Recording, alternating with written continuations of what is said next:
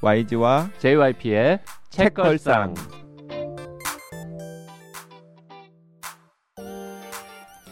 책에 관한 걸쭉하고 상큼한 이야기 YG와 JYP의 책걸상이 찾아왔습니다. YG 강량구입니다. JYP 박재영입니다. 박평 박혜진입니다. 자, 오늘은 특별히 어, 유튜브 라이브 방송을 하면서 녹음 진행하겠습니다. 네, 어, 그 라이브 방송 시청권을 가지신 분들 중에서 한 20분 정도가 지금 실시간으로 유튜브로 시청 중이시고요. 뭐 이분들 시청하면서 평소에 책걸상 녹음하는 대로 그대로 녹음을 하도록 하겠습니다. 네. 그 이거 라방 접속권 갖고 계신 분 중에 나머지 한 50분 정도는 한 일주일 정도 기간을 정해 놓고 제 방으로 보실 수는 있습니다. 네. 어, 박평 님 네, 안녕하세요. 아, 안녕하세요. 네. 최근에 어, 저 인스타에서 봤어요. 뭘요? 캐릭터가 바뀌셨더라고요. 무슨 아, 제 캐릭터 짜증나 부장 아니 짜증나 팀장님에서 바쁘다 바빠 부장님. 네. 그 아니나 다를까 수지 땡땡땡땡님께서 어 박평님 승진 축하드립니다. 짜증나 팀장님이 바쁘다 부장님이 되셨군요. 바쁘시더라도 책걸상에는 자주 나와 주실 거죠?라고 댓글로 남기셨습니다. 그럼요. 오늘도 지금 뭐 반차 내고 나왔습니다. 와, 네, 너무 반차 감사합니다. 저녁에 왔으면서 반차를 내고 왔어요. 저 출근이 늦거든요. 10시부터 출근해서 7시까지 아. 일해요. 오 진짜 반차 내고 온 거예요? 뭐 다른 일도 좀 있었어요. 또 이게 또 겸사겸사. 이게 부장님의 미덕 중에 하나가 생색 내는 거잖아요. 음. 이렇게 그렇죠. 적재적소에 생색을 내야죠. 그제 이제 문득 궁금해지는 게 에, 민음사 같이 이제 큰 출판사에서 부장이 되면 하는 일이 크게 달라집니까? 이제 원고 안 봐요? 원고 봐요. 근데 하는 일이 달라지는데 이제 팀원들의 원고와 음. 책의 상태와 이런 것들을 다 봐야 되니까. 근데 그러면서 제 책을 저는 안 줄이고 싶어서 제가 하던 책들도 계속 작업하고 그 욕심에 많은 거지. 욕심이 많아서 그러니까 일이 더 많아졌죠. 그러지 마요. 왜요?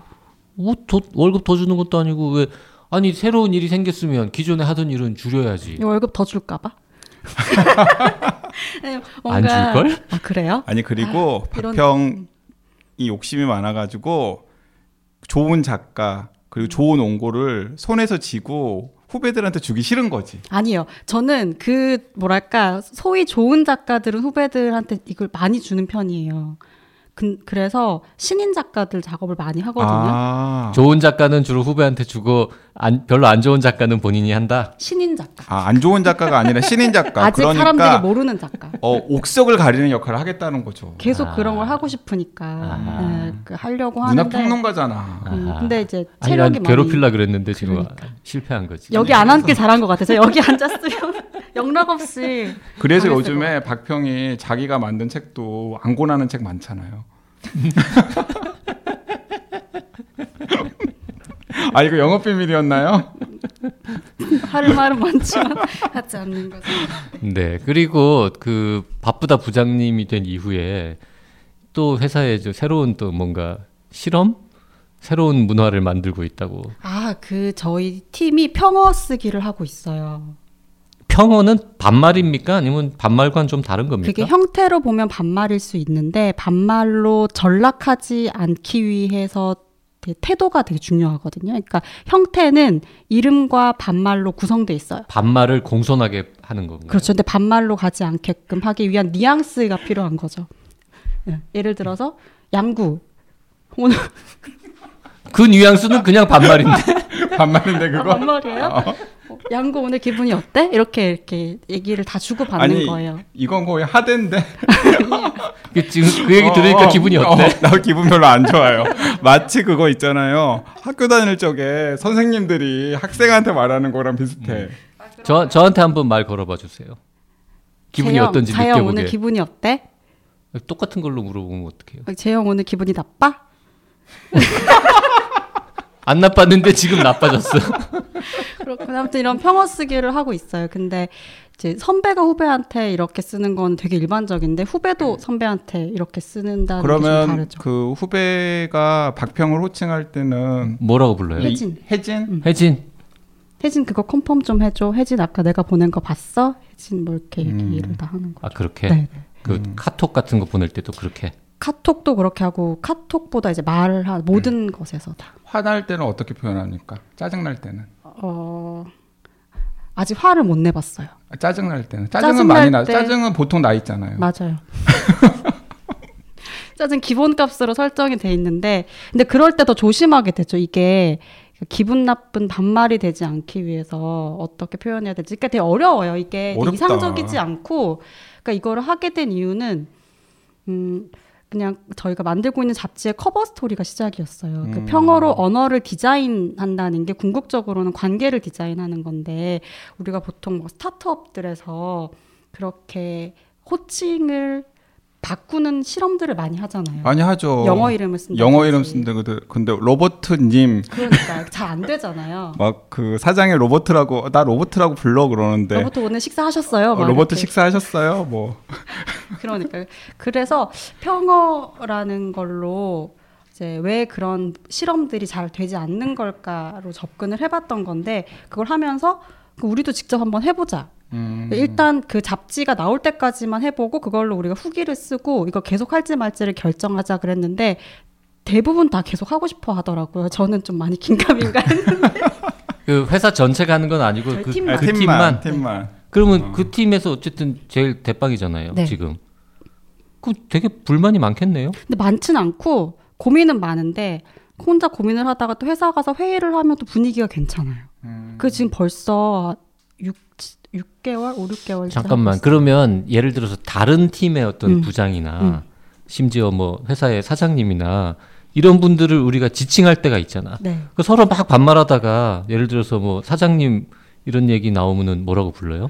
사장님 우리끼리 사장님이라고 하는데 잘못 말이 나올 때가 있어요. 사장 상, 상주는 아니, 뭐래 상준. 이러고 근섭은 뭐래 네. 이렇게 이렇게 사장님 앞에서도 갑자기 말이 이렇게 모드 전환이 갑자기 안 될 때 우리끼리는 막 이렇게 평어로 쓰다가 갑자기 극존칭이 안 되니까 상준 밥 먹었어 어, 네, 중간에 그렇게. 갑자기 이러면 사장님 되게 당황하겠다. 네, 그런 있고 그래서 그 박근수 사장님 저한테 저희 사장님 저한테 헤딩크라고 헤딩크는 또 뭐야? 혜진 히딩크 그러니까 히딩크가 아 히딩크가 반말 쓰라고 그랬었구나. 민음사 헤딩크 헤딩크는 헤딩크 이러고 지나가셨어요. 아하 부캐가 또 생겼군요. 헤딩크. 근데 재밌어요. 아, 성공하면 좋겠어요.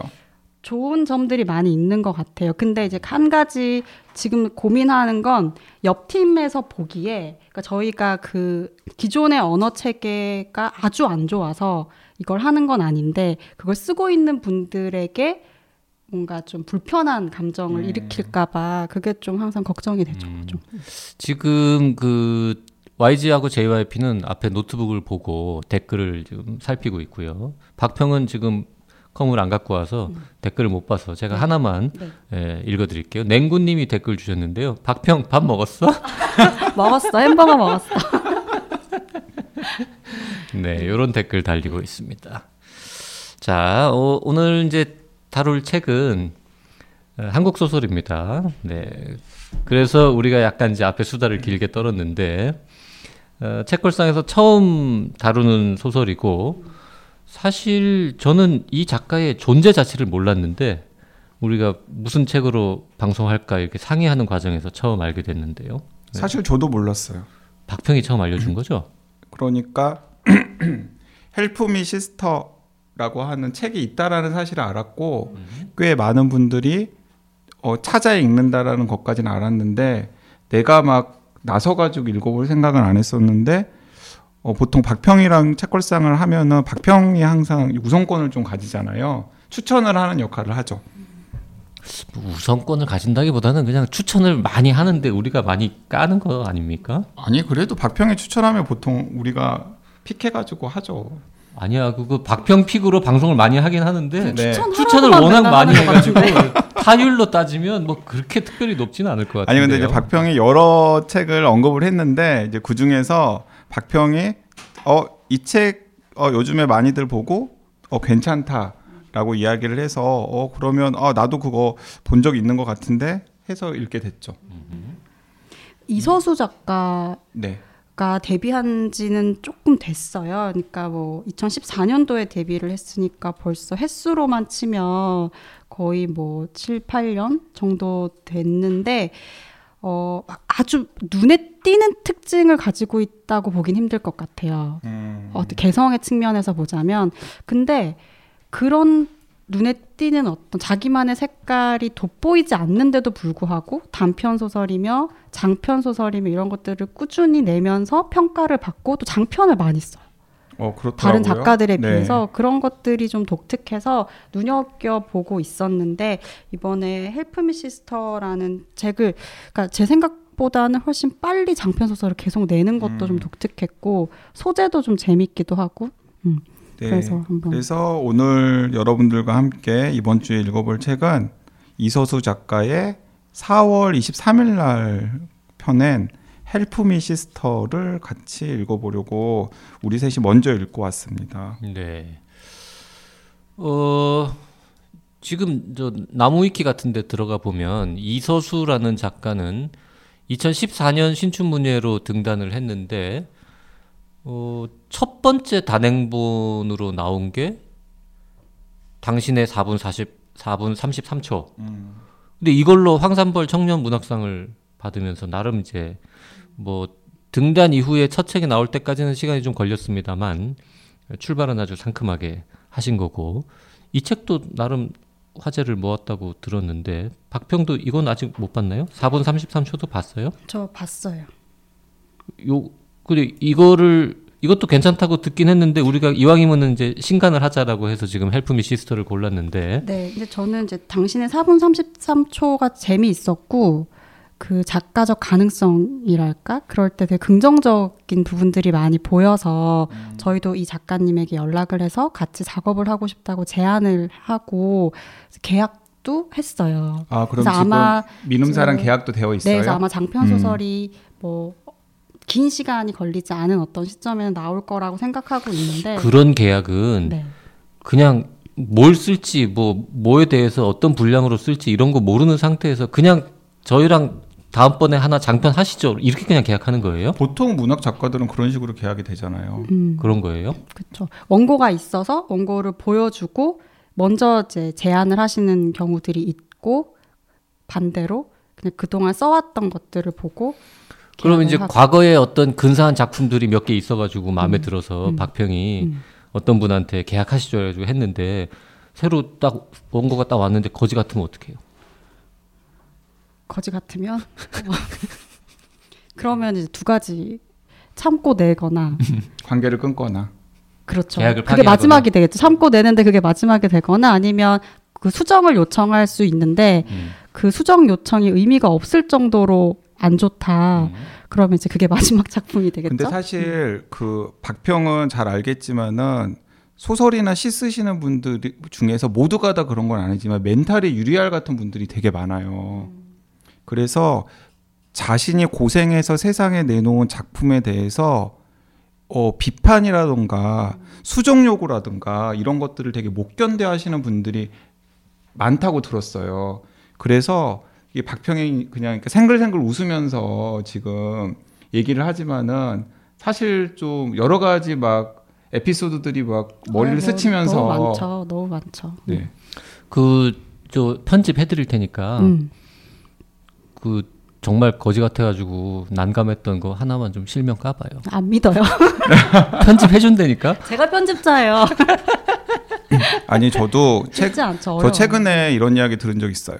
그 최근에 어, 좀 된 일인데 어떤 출판사에서 어, 책을 펴냈는데 어, 이제 그 출판사랑 굉장히 긴밀한 관계를 가지고 있었던 비평가가 그 책에 대해서 이제 뭐 서평 같은 걸 쓰잖아요. 서평이나 비평 같은 걸 하는데 어, 그 비평이 작가 입장에서는 약간 마음에 안 들었나 봐요. 그래가지고 그 작가님께서 노발대발을 한 다음에 그 출판사랑 관계를 끊었대요. 그러니까 그런 일들이 출판계에서는 특히 문학 출판계에서는 약간 부지기수로 있나 봐요. 그 사실 저는 어 그 글, 같이 글 쓰는 창작자로서 이해가 되는 측면이 있지만은 또 한편으로는 일단 자기 손을 떠나러 온 거는 그러니까 모든 사람의 비판을 받을 수 있는 거잖아요. 그래서 거기에 대해서 약간 멘탈도 강해지고 열려 있는 태도를 가져야 된다는 생각이 드는데 그런 일화들이 출판계에서는 엄청 많더라고요.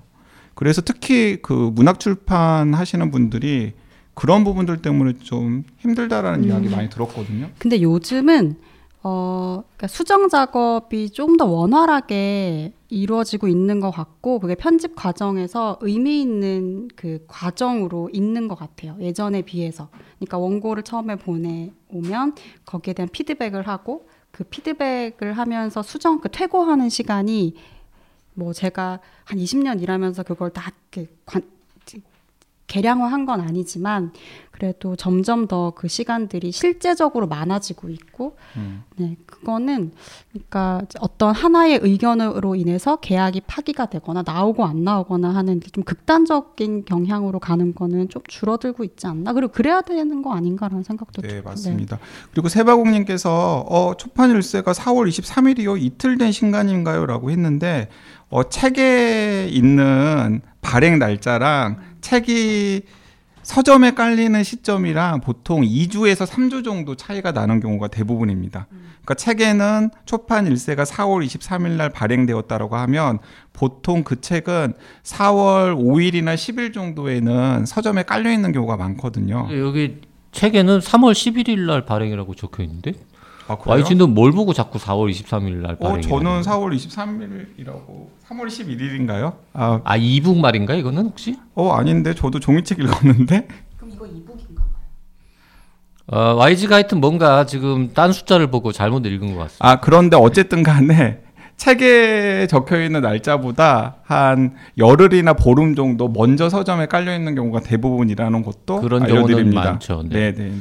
그리고 지금 이 책이 은행나무에서 나왔는데 지금 진공상태님이 은행나무 출판사다, 젠가 출판사 라고 댓글을 주셨는데 요거는 이제 이유가 있죠. 어, 젠가의 이 작가께서 바로 며칠 전에 책걸상 독지가 카페에 가셔가지고 지난 주말에 예, 꽤 길게 예, 라이브 북토크를 진행을 하셨거든요.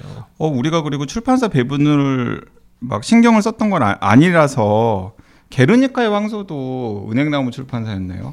그러게요. 그러게요. 은행나무 우리 출판사에서 저 우리한테 일도 뭐 해주는 거 없는데. 은행나무에서 저 은행꽃이 하나 준 게 없는데 우리 왜 이렇게 자꾸 네. 그러게 은행나무 출판사 합종에 근사한 사옥도 있고 그런 출판사인데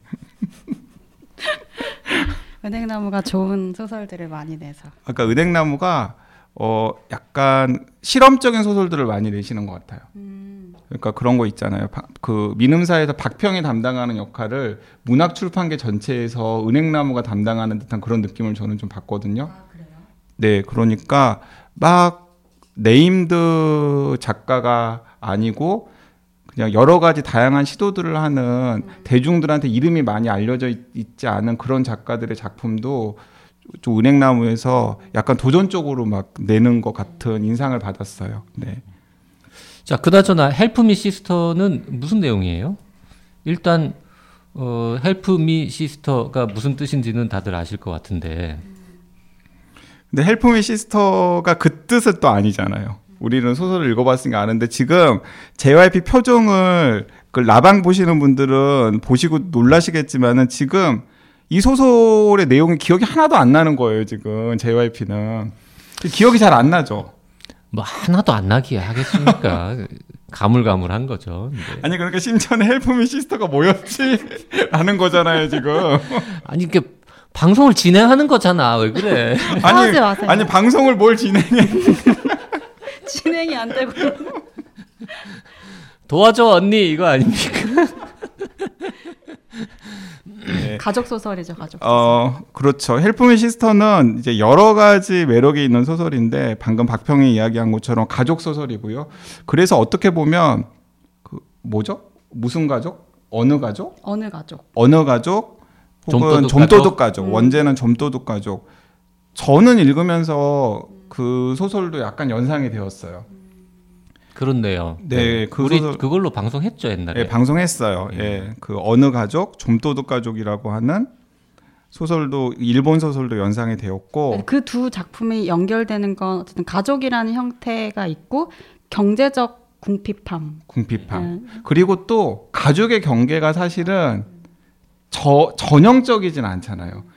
이 어느 가족 좀도둑 가족보다 Help Me Sister의 가족들이 훨씬 더 전형적이긴 하죠. 대체로 혈연으로 엮여 있긴 하니까. 하지만은 꼭 또 그렇지도 않잖아요. 꼭 흔히 같이 살지 않는 사람들이 모여서 살고 모여서 있는 살고 거니까. 있는. 음. 네. 그러니까 저는 읽으면서 그 어느 가족 혹은 좀도둑 가족의 약간 한국 버전이라는 느낌이 한편 들었고 또 한편으로는 이 소설의 가장 중요한 열쇠말 중에 하나는 플랫폼 노동. 그렇죠. 그러니까 어느 가족의 플랫폼 노동 분투기 맞아요. 뭐 그 정도 됩니까? 근데 사실 플랫폼 노동을 하게 된 계기도 조금 좀 한국적이고 좀 슬프죠. 뭐 이 얘기는 처음에 나오는 이야기니까 뭐 해도 되죠, 좀 해도 될. 것 같은데 어 제가 먼저 운을 뗄 테니까 이제 박평이 좀 부족한 게 있으면 보완을 해주세요. 어 이제 그냥 다들 좀 이렇게 모여 살긴 하는데 밥벌이를 제대로 못하는 가족이 있어요. 그리고 이제 그런 가족에서는 보통 어 여성이 가장이 되잖아요. 수경이라고 하는 그 엄마 아빠와 그리고 4년째 밥벌이를 하지 못하는 남편을 먹여 살려야 되는 그리고 심지어는 얼떨결에 떠맡은 조카 형제까지도 이제 먹여 살려야 되는 처지에 있는 수경이 열심히 여러 가지 성과를 내면서 일을 해낸 거죠. 마치 박평처럼 뭘 마치 박평처럼 미능사의 박평처럼 미능사의 박평처럼 회사에서 인정을 받으면서 막 열심히 막 일을 했던 거예요. 아 그런데 평소에 자기한테 그렇게 사근사근하고 친절하고 어, 회사에서 업무도 같이 하면서 관계도 좋았던 회사의 남성 동료 중에 하나가 어, 회식 자리인가? 에서 자기한테 수면제를 먹이고 모텔에서 성폭행을 하려다가 미수에 그치는 사건이 생긴 거죠. 그래서 그게 너무나 놀라고 무섭기도 하고 배신감도 느껴지고 그다음 또 회사에서는 또 자기 편을 들어주지 않는 거예요. 약간 어 무슨 그런 문제를 일으켰어 좀 둘 다 둘 다 골치 남 남성이든. 여성이든 둘 다 좀 우리 눈앞에서 안 보여줬으면 좋겠어라는 눈치를 계속 주고 그래서 결국에는 회사를 퇴사하고 다른 사람들이랑 같이 일하는 것에 대한 대인 기피증이 생기게 된 거죠. 그래서 오랫동안 돈벌이를 못 하게 되는 상황에서 이 소설이 시작이 돼요. 그러니까 가- 이 가족은 수경이라고 하는 지금 주인공을 중심으로 생각해 보면 친정 엄마하고 아빠, 그 다음에 남편, 그 다음에 어, 남편의 형의 두 아들인가요? 두 아들. 네. 네. 그렇게 지금 하나, 둘, 셋, 넷, 다섯, 여섯 명. 여섯 명 그리고 거기다가 그 조카 큰 조카의 여자친구 걔는 왜 이렇게 자주 와? 큰 조카의 여자친구도 약간 비행 청소년 비슷한데 큰 조카도 비행 청소년이고 그 여자친구도 비행 청소년 비슷한데 어쨌든 간에 그 집에 자주 와. 그 집에 자주 와요. 거의 그냥 약간 또 다른 가족처럼. 음. 근데 집은 이제 방은 두 칸이고 오래된 빌라에서 좁은 공간에서 이제 지금 뭐 평수가 명시적으로 나오진 15평 않습니다. 막 15평 정도, 아, 15평 정도. 그러니까, 그러니까 15평? 15평보다도 더 적은 13평 뭐. 하여튼 그런 집에 이렇게 복작복작 모여서 살고 있는 어느 가족의 이야기입니다.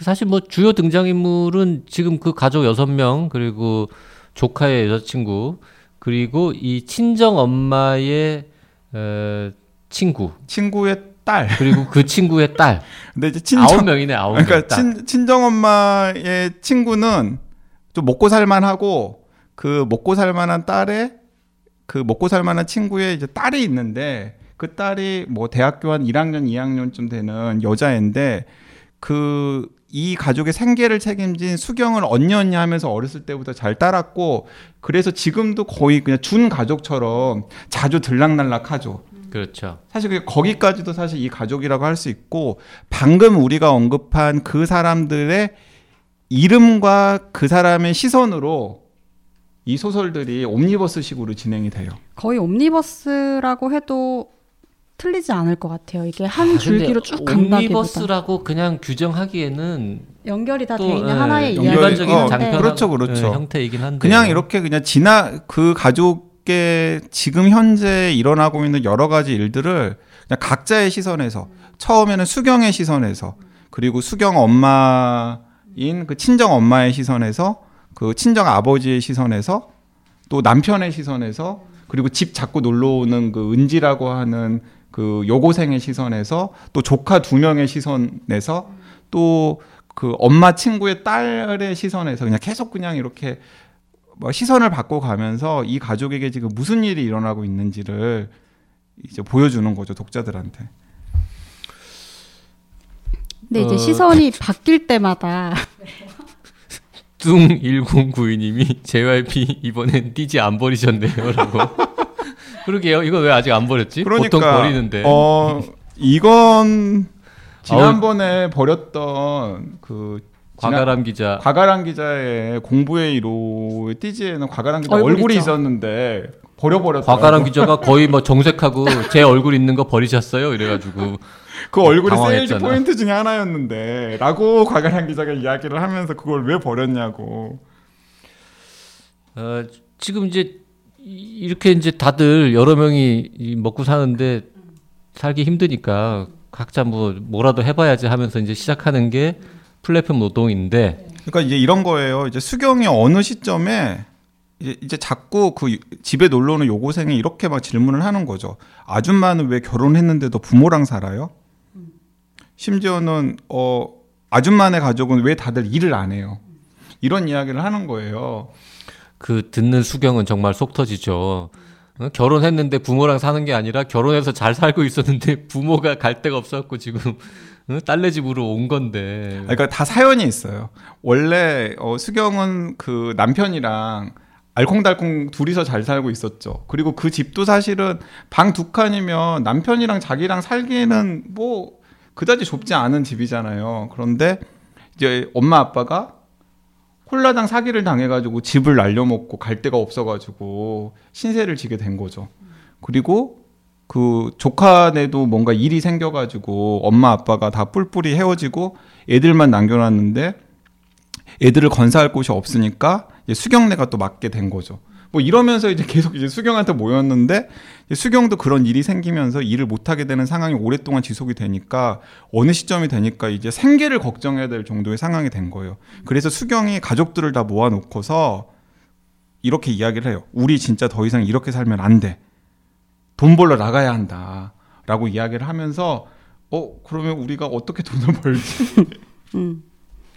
그러니까 이게 네, 옴니버스처럼 느껴지는 이유가 어, 이 장이 바뀌고 주요 인물이 바뀔 때마다 함께 바뀌는 게 있는데 그때마다 등장하는 게 새로운 플랫폼들이 등장하 음. 인 거예요. 그러니까 처음에 이제 수경이 이제 너무 상처도 크고 사회생활을 하다가 너무 큰 상처를 받았잖아요. 다시 사회로 복귀해서 과거에 하던 방식으로 돈을 벌고 살아갈 수 없을 것 같은 어떤 어려움을 느끼다 선택하게 된 게 이제 택배 일을 하게 되잖아요. 그러니까 처음에는 굉장히 수경이 나이브하게 생각해요. 음. 왜 나이브하게 생각하냐면 사람이랑 엮이는 게 무섭 무섭잖아요. 음. 사람한테 큰 배신과 상처를 당한 상황이니까 그래서 타인과 긴밀히 얼, 어, 얽힐 일이 없이 정확한 주소에 물건을 가져다 주기만 하면 되는 일. 맞아요. 어? 택배가 나한테 딱이네? 음. 라고 생각해서 그 택배 서비스 플랫폼 노동을 이제 시작한 거예요. 배달 플랫폼 서비스. 음. 이 작가가 옛날에 택배 기사도 하고 여러 가지 어, 수입이 일정하지 않은 직업들을 전전했다고 음. 어, 되어 있더라고요. 그러니까 옛날에 본인의 아- 경험이 아마 많이 반영이 네, 된 거. 옛날이 아니, 아니라 지금도 그러니까 맨디의 작가의 말을 보면 그 이수, 이서수 작가가 어, 이 책의 등장 등장인물처럼 나 역시 비정규직 일자리를 전전하고 있는데 플랫폼 노동은 부수적인 수입이 필요할 때마다 자연스럽게 떠올리는 일이 되었다. 그러니까 이 소설에 나오는 모든 에피소드들이 온전하게 다 본인이 경험한 일들은 아니지만은 상당수는 본인이 직접 경험을 해본 일도 녹아 있을 것 같다는 생각은 들어요. 그래서 저는 그러니까 이 소설을 보면 이게 한편에 우리가 보통 소설에 대해서 기대하는 바가 있잖아요. 한 인간의 내면에 대해서 깊이 있게 들어 가서 관찰할 수 있을 거라고 생각을 하는데 사실 이 소설은 그런 욕망을 충족시켜 주진 않는 것 같아요. 음, 음. 그러니까 저는 계속 그 내면을 찾으려고 했는데 안 찾아지는 거예요. 그러니까 그런 지점에선 실패한 독서를 했는데 다시 이 그 독서를 완, 완독한 다음에 생각을 해보니 그 완전히 시스템화된 그러니까 시스템 위에서 음. 살아갈 수밖에 없는 사람들이 어떻게 그 구조 안에서 자기의 어떤 삶이 힘들어질 때마다 바로 눈앞에 손을 벌리고 있는 그 노동의 형태를 취했을 때 어떤 삶들이 있는지를 보여주는 그러니까 한 인간의 내면에 천착한다기보다는 사회의 구조와 인간이 맺고 있는 관계를 보여주는 것 같아요. 그래서 수경 같은 경우에 이제 다시 시작하게 된 일이 택배였던 거고 남편도 전업 투자자를 했잖아요.